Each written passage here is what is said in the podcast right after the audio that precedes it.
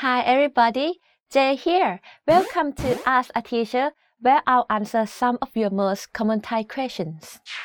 The question for this lesson is, how do I read the middle tone of Thai?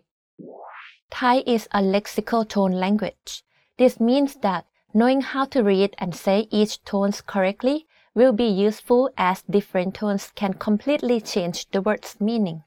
For example, my, no, and my, would sound quite similar but have very different meaning.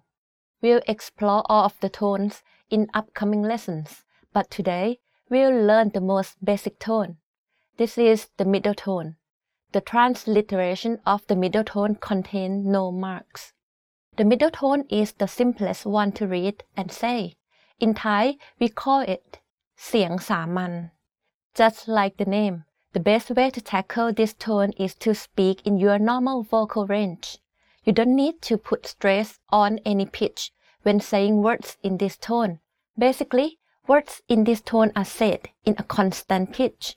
For example, let's consider our example at the very beginning of this lesson.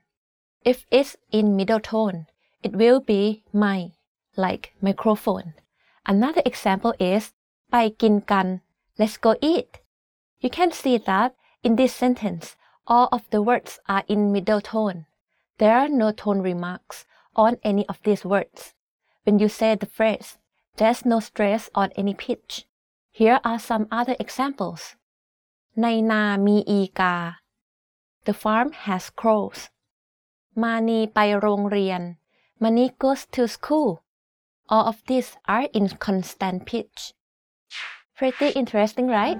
If you have any more questions, please leave a comment below. Bye bye! สวัสดีค่ะ